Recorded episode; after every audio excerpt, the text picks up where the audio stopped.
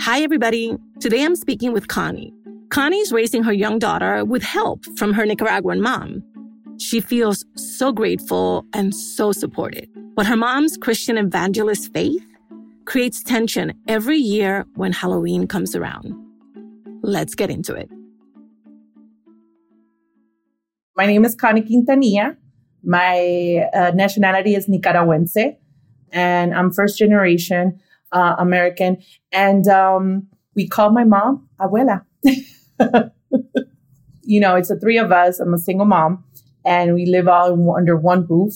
So my daughter is like a, a sponge. So she hears me call her ma. So she calls her ma. I'm like, hello, but I'm ma. She's abuela. So I call her now abuela too. So she could pick up on abuela and I don't have an ego problem that she's calling somebody else ma. I am blessed that I have her as my partner in crime, as my shiro, as a teammate, you know, like we're tag teaming on raising my daughter. I'm the modern one. She still wants to do the old school way. I pick and choose my battles at this point because I don't need her to quit on me. I can't afford to quit her. This is what I say is like, do I really want to argue about it? You know, I'm just gonna let it slide. But I'm glad that she's around. I'm glad that my, my daughter has that influence, that old school upbringing where, you know, you had manners, just, just stuff that was wholesome, you know, and we're putting that on my daughter too. So I'm, I'm happy about that. So all that is great until we hit a very sensitive subject that is called religion. My mom is a is a Christian evangelist. I'm more of a contemporary Christian nowadays, but I grew up with that Bible.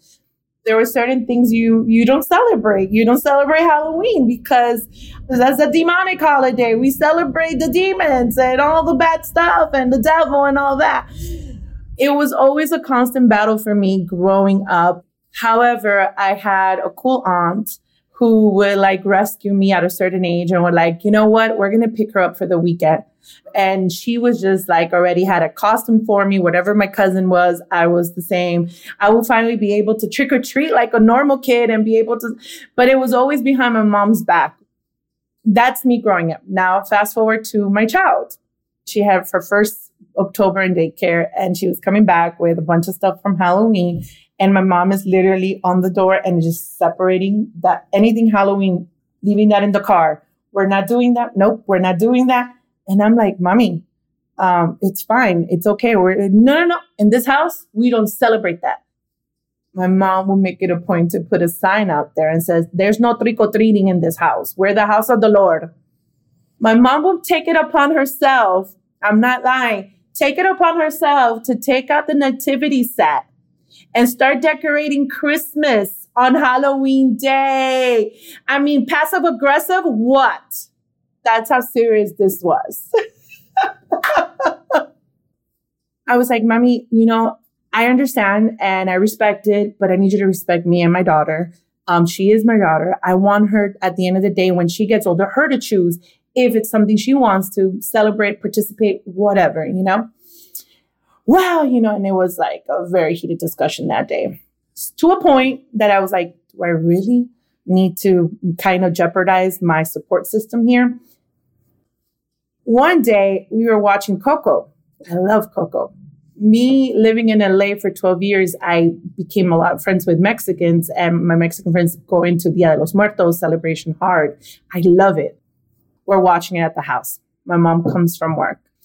She's like, was that? What are you allowing to watch? No, this is not godlike. Da-da-da. Of course, all in Spanish.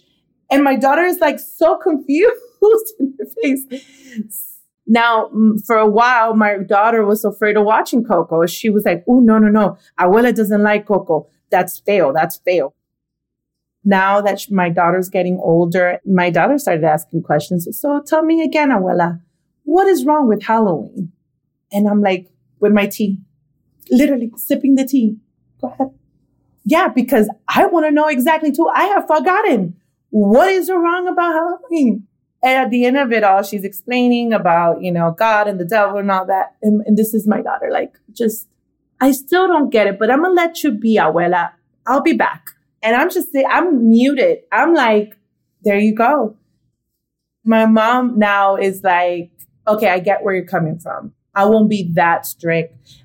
I just need her if she's gonna get dressed up, she needs to be Bible characters.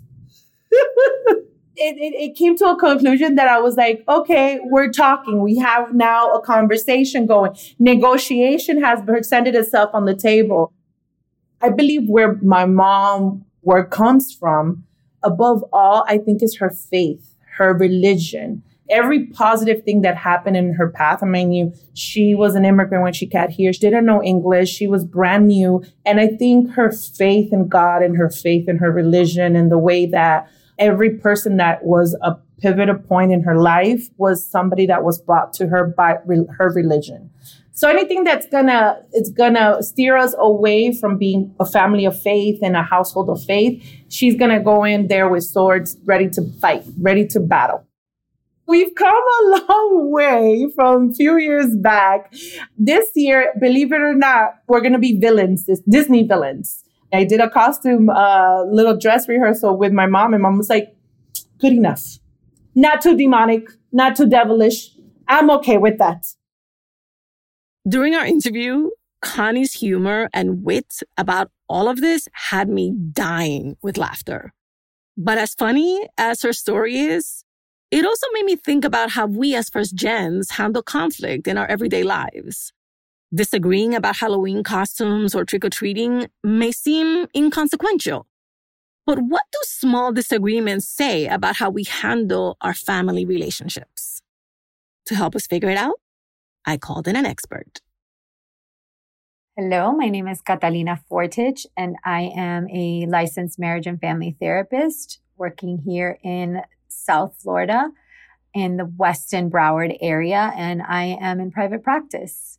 Glad to be back. You heard Conny's story. What did you hear? I heard a very unique dynamic between herself and her mother. I actually really enjoyed this interview because she is just a hoot. I, I want to be her friend. Just her attitude about the whole thing. And I think that that's gotten her a long way. There's a lot of love and appreciation in that dynamic with her mother, which is probably why they've gotten this far and being able to, you know, compromise and negotiate a lot of these differences. One thing that I really loved was that she's sandwiched in between two really strong women, a very young one and a much older one, but pretty strong. And she manages to compromise for both of them. And I thought, oh, so smart such a smart thing, such a hard thing to do. You know, it speaks to the foundation of, of the relationship. One of the, the strengths that I think, obviously, we, we pointed out her sense of humor, the love and appreciation that she has for the role that her mother is taking on with her and her ability to hold the big picture, right? To, to hold the good, the bad, the challenging and say, okay, there's a lot at stake here. and I have to be open minded and really mindful and intentional about how I approach all of these things with my mother, which speaks to her open mindedness and her, her desire to really value her mother's perspective and not necessarily want to change it, but really have the mindset of how do we get a win win situation out of this? How do you get a little bit of what you need? And how do I get a little bit of what I need? And that is so key to having healthy conflict. One of the things that I really loved about the conversation with Conny was that she shares her mom's values around religion and spirituality and the place that God plays in their lives. But in the practice is where they defer. And I was like, oh, yes, this is realistic. And I really, really enjoyed that. Can you talk about how we can arrive at a place with our families where the core values are shared, but it's in the practice where we're having difficulty. Yeah. And, you know, I, I approached listening to this like I would any uh, relationship, couple relationship, right? Like where it's inevitable to have conflict, to, sh- to have differences. John Gottman, Dr. John Gottman, if you're a couples therapist, you know the name, right? John Gottman, he's, he's, um, research couples and, and he speaks of perpetual problems that are unresolvable. And that's uh, the percentage that he came up with is 69%. So 69% of our problems in relationships are not solvable. And so you ask yourself, how do you still have a healthy relationship where 69% of our problems are not solvable? And it's, and it comes down to, and it boils down to how we're having the conversation. How we're having the conversation matters mm. more than the conversation. Once we are able to understand that, then we have realistic expectations of each other. And, you know, some of the things that I think are really important in having healthy conflict, because again, conflict is inevitable. Curiosity, I would say, very important with mutual respect. And again, with that realistic expectations of we might not get our way here. We might need to, to compromise. And we do so when we can hold the other two, right? The curiosity and, and the respect. Okay, so first of all, I love how you just talked about them, mother daughter, as a couple.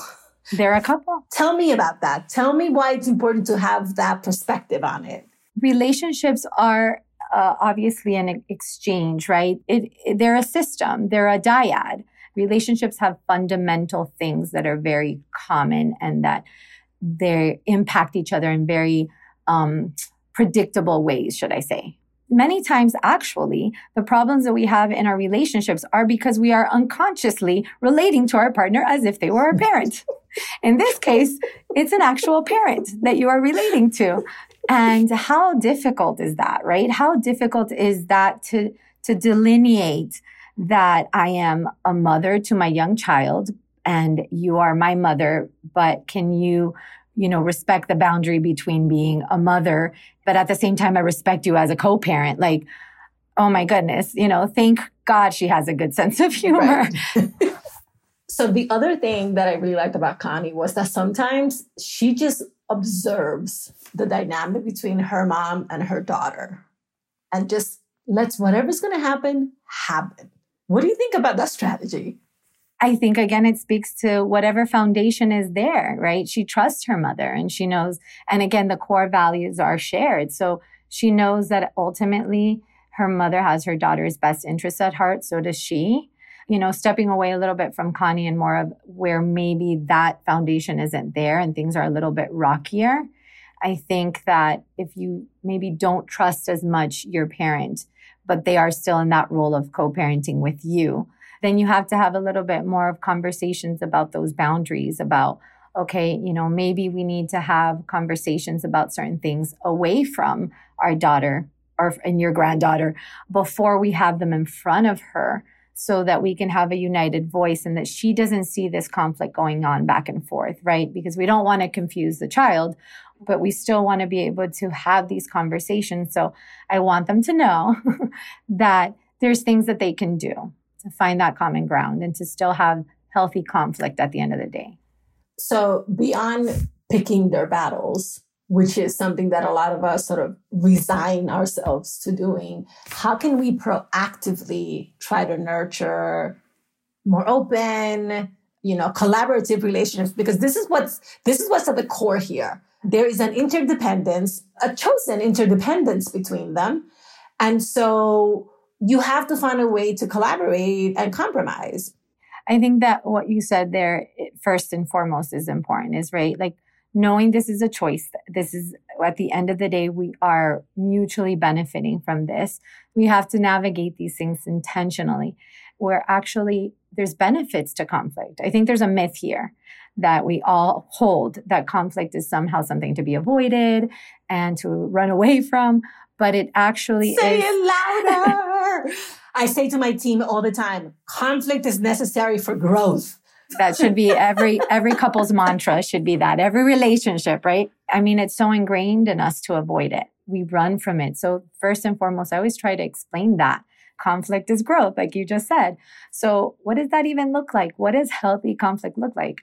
So that's why my favorite word is curiosity and that's my instagram handle is cat gets curious. Curiosity is the foundation of, of empathy and of so many things. And so people will immediately defer to their defenses if they don't feel understood. So you want to prioritize the understanding. And you can do that with some questions. I even thought of some questions that they could ask each other, Conny and her mother, if they went into it with curiosity. So one of the questions would be, you know, why is this so important to you? The second question would be, what's your biggest fear? So many times we're operating from fear, which is why defenses come out. So I want to understand your fear. Third, what is negotiable and what's not negotiable for you. And this is another one that I think is really important that I think would be very probably even validating for Conny is if mom would even ask the simple question of what was it like for you to grow up feeling different? Because then she understands this is not just about me wanting to go against the grain and, you know, be a rebellious child this goes deeper and all of our conflicts are deeper and we need to understand that. And until you go deeper you will stay on the surface fighting about context and not about what really is underneath. Uh, i'm about to start crying mm. because i just imagine my mother ever ever asking me what was it like to grow up being different? It would freeze time. Yeah so important that's incredible. Okay, final question is how can families who have this dynamic of interdependence, will, willing interdependence, how can they continue to nurture the long-term stability and harmony in their home so that there's an understanding about each other's limitations and each other's capacities before we get into a conflict about a decision that one of the parties made? Those are the fundamentals right? The the foundation and and remaining respectful of each other's perspective remembering that the end goal isn't to change somebody but to understand them right? To stay in that place of understanding and curiosity and compromise. Again going back to the realistic expectations if you knew that 69% of the problems are not going to be changed and you're just going to hit your head, you know, in frustration for the rest of your life that somehow, you know, we're doing it wrong. You maybe you're not doing it wrong. Maybe you just don't have the right end goal. Stay there with the end goal of understanding, compromise, open mindedness, because you will revert to your defenses if you feel attacked or if you feel your values are attacked. So if if changing somebody is your go-to, change that, right? You got to change that in, intention and that objective and let curiosity, understanding, and the relationship be the foundation of how you approach any of the conflict that you might have. Every conflict is going to have different themes and different content, but it's usually underlying the same kind of like messagings that internally you're kind of fighting with, which is, do you hear me? Do you understand me? Do I matter? That is so powerful. Thank you so much. You're so, so welcome. All right, let's recap what we learned from Catalina. Embrace conflict. Conflict is inevitable and necessary for growth. Don't run from it, welcome it. Love it for the gifts awaiting on the other side. Go for understanding, not change. Reframe your goal and rethink your approach so you learn to understand the other person instead of wasting energy and time trying to change them. And remember, go deep. Don't get distracted by the surface arguments. Instead, try to identify the underlying conflict, then go from there.